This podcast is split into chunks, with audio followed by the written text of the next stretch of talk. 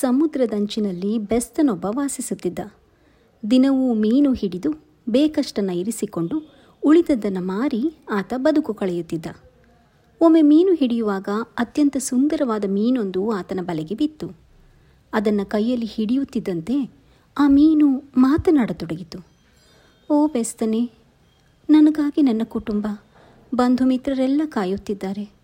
ನಾನು ಬಾರದಿದ್ದರೆ ಚಿಂತೆಯಿಂದ ಸತ್ತೇ ಹೋಗುತ್ತಾರೆ. ಈಗಾಗಲೇ ಉಸಿರಾಡಲಾಗದೆ ಒದ್ದಾಡುತ್ತಿದ್ದೇನೆ. ದಯವಿಟ್ಟು ನನ್ನನ್ನು ನೀರಿಗೆ ಹಾಕು ಎಂದು ಬೇಡಿಕೊಂಡಿತು. ಈವರೆಗೆ ಮಾತಾಡುವ ಮೀನನ್ನು ನೋಡದ ಆತನಿಗೆ ಸಂತೋಷವೂ ಆಶ್ಚರ್ಯವೂ ಒಟ್ಟಿಗೆ ಆಯಿತು. ಆ ಮೀನನ್ನು ನೀರಿಗೆ ಹಾಕಿದ. ಆತನೆಡೆಗೆ ನೋಡಿ ಕೃತಜ್ಞತೆ ಸೂಚಿಸಿದ ಮೀನು, ನಿನ್ನ ಉಪಕಾರ ಮರೆಯುವುದಿಲ್ಲ ಎಂದು ಹೇಳುತ್ತಾ ಹೊರಟು ಹೋಯಿತು.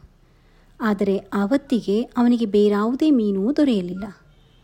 ಇವತ್ತು ಊಟಕ್ಕೇನೂ ಇಲ್ಲವಲ್ಲ ಎಂದು ಚಿಂತಿಸುತ್ತಾ ಮನೆಗೆ ಮರಳುತ್ತಿದ್ದಾಗ ದಾರಿಯಲ್ಲೊಬ್ಬ ಸನ್ಯಾಸಿ ಎದುರಾದ. ಅವನೊಂದು ಹಸುವಿನೊಂದಿಗೆ ಬರುತ್ತಿದ್ದ. ದುಃಖದಿಂದ ನಡೆಯುತ್ತಿದ್ದ ಬೆಸ್ತನನ್ನು ತಡೆದು ಆತ ಈ ಬೇಸರಕ್ಕೆ ಕಾರಣವೇನು ಎಂದು ಕೇಳಿದ. ಮಾತಾಡುವ ಮೀನಿನ ವೃತ್ತಾಂತವನ್ನೆಲ್ಲ ತಿಳಿಸಿದ ಬೆಸ್ತ. ನಿನ್ನ ಕಥೆ ಕೇಳಿ ನನಗೂ ಬೇಸರವಾಯಿತು. ನನ್ನಲ್ಲೊಂದು ಹಸುವಿದೆ. ಇದನ್ನು ನಿನಗೆ ಕೊಡುತ್ತೇನೆ. ಇದರ ಹಾಲನ್ನು ಕರೆದುಕೊಂಡು ನೀವು ಜೀವಿಸಬಹುದು. ಆದರೆ ಒಂದು ಷರತ್ತು. ಇವತ್ತಿಗೆ ಸರಿಯಾಗಿ ಮೂರು ವರ್ಷಕ್ಕೆ ನಾನು ಮರಳಿ ಬರುತ್ತೇನೆ.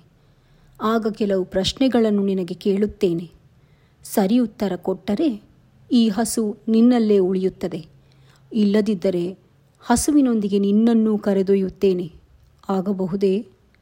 ಕೇಳಿದ ಸನ್ಯಾಸಿ. ಮೀನು ಸಿಕ್ಕರೆ ಜೀವನ ಚೆನ್ನಾಗಿರುತ್ತದೆ. ಸಿಗದಿದ್ದರೆ ಉಪವಾಸ ಮಲಗಬೇಕು. ಮನೆಯಲ್ಲಿ ಹೆಂಡತಿ ಮಕ್ಕಳ ಹೊಟ್ಟೆಗೂ ತಣ್ಣೀರು ಬಟ್ಟೆ. ಬದಲಿಗೆ ಈ ಹಸುವನ್ನು ತೆಗೆದುಕೊಳ್ಳುತ್ತೇನೆ. ಮೂರು ವರ್ಷದ ನಂತರ ಏನಾಗುತ್ತದೋ ಕಂಡವರಾರು ಎಂದು ಯೋಚಿಸಿದ ಬೆಸ್ತ. ಸನ್ಯಾಸಿಯ ಮಾತಿಗೆ ಒಪ್ಪಿದ. ಹಸುವನ್ನು ಕರೆದುಕೊಂಡು ಮನೆಗೆ ಹೋದ. ದಿನವೂ ಬೇಕಾದಷ್ಟು ಹಾಲು ಕೊಡುತ್ತಿತ್ತು ಆ ಹಸು. ಇವರ ಕುಟುಂಬಕ್ಕೆ ಸಾಕಾಗಿ ಹಾಲು ಮಾರುತ್ತಿದ್ದರು. ಬೆಣ್ಣೆ ತುಪ್ಪ ಸಮೃದ್ಧವಾಗಿ ದೊರೆಯುತ್ತಿತ್ತು. ಬೆಸ್ತ ಮೀನು ಹಿಡಿಯುವುದನ್ನು ಬಿಡಲಿಲ್ಲ. ಹಾಗಾಗಿ ಕುಟುಂಬದ ಆರ್ಥಿಕ ಪರಿಸ್ಥಿತಿ ಸುಧಾರಿಸಿತು.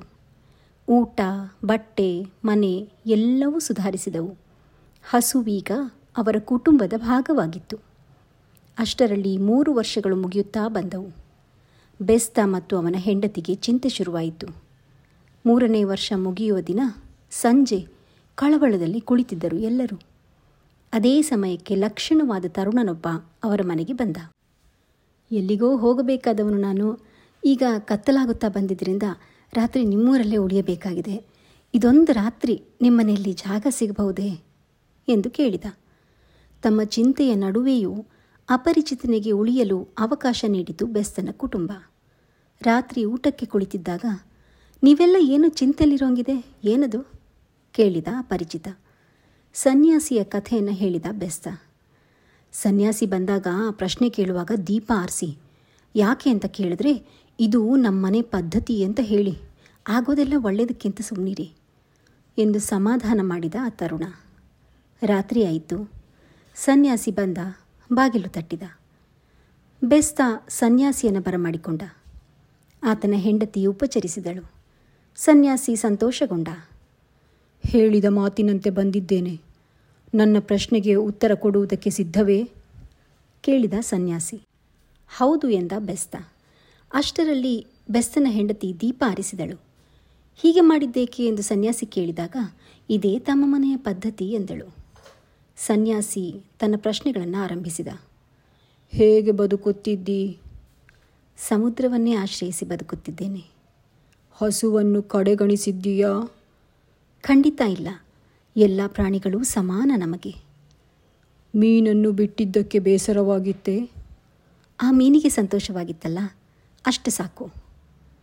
ನಿನ್ನ ಕುಟುಂಬಕ್ಕೆ ಬೇಸರವಾಗಿರಬಹುದು. ಖಂಡಿತ ಇಲ್ಲ. ನನ್ನ ಕುಟುಂಬದವರೆಲ್ಲ ಖುಷಿಪಟ್ಟಿದ್ದರು.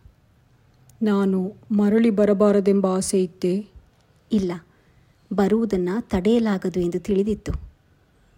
ಈ ಉತ್ತರಗಳಿಂದ ಸನ್ಯಾಸಿ ಸಂತುಷ್ಟನಾಗಿದ್ದ. ಹಸುವನ್ನು ಅವನಿಗೆ ಬಿಟ್ಟು ಹೊರಟು ಹೋದ.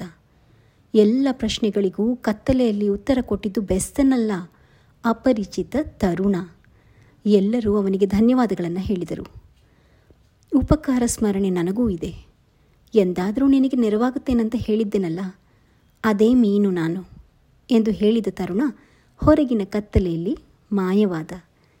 ಈ ಕಥೆಯನ್ನು ನಿಮಗಾಗಿ ಹೇಳಿದ್ದು Alaka Vistara news dot com